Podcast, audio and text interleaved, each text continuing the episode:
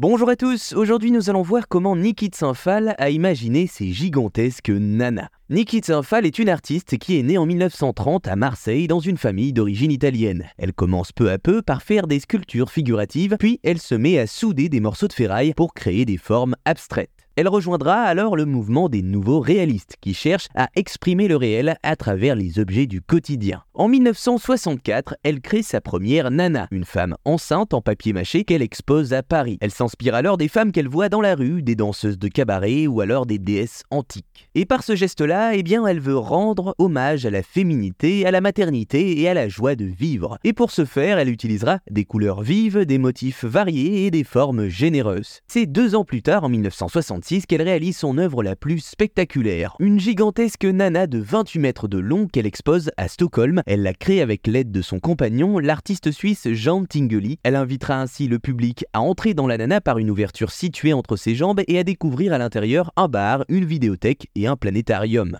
Alors critique de la société de consommation qui réduit les femmes à des objets, ou alors célébration de la liberté, de la créativité et de la diversité des femmes, chacun y voit ce qu'il a envie d'y voir. En tout cas, les nanas de Niki de Saint-Phal ont eu un grand succès et elles sont devenues un symbole de l'art contemporain. Elles ont été exposées dans de nombreux musées comme le Centre Pompidou ou encore la Fondation de Coubertin à Saint-Rémy-les-Chevreuses. Elles ont également été installées dans des lieux publics comme le Jardin des Tarots en Toscane ou à la Fontaine Stravinsky à Paris. Naturellement, elles ont inspiré d'autres artistes qui ont repris ces formes et ces couleurs et ont fait de Niki Niki Saint-Phal, une artiste majeure, novatrice et engagée. Voilà, vous savez maintenant comment Niki Saint-Phal a imaginé ces gigantesques nanas.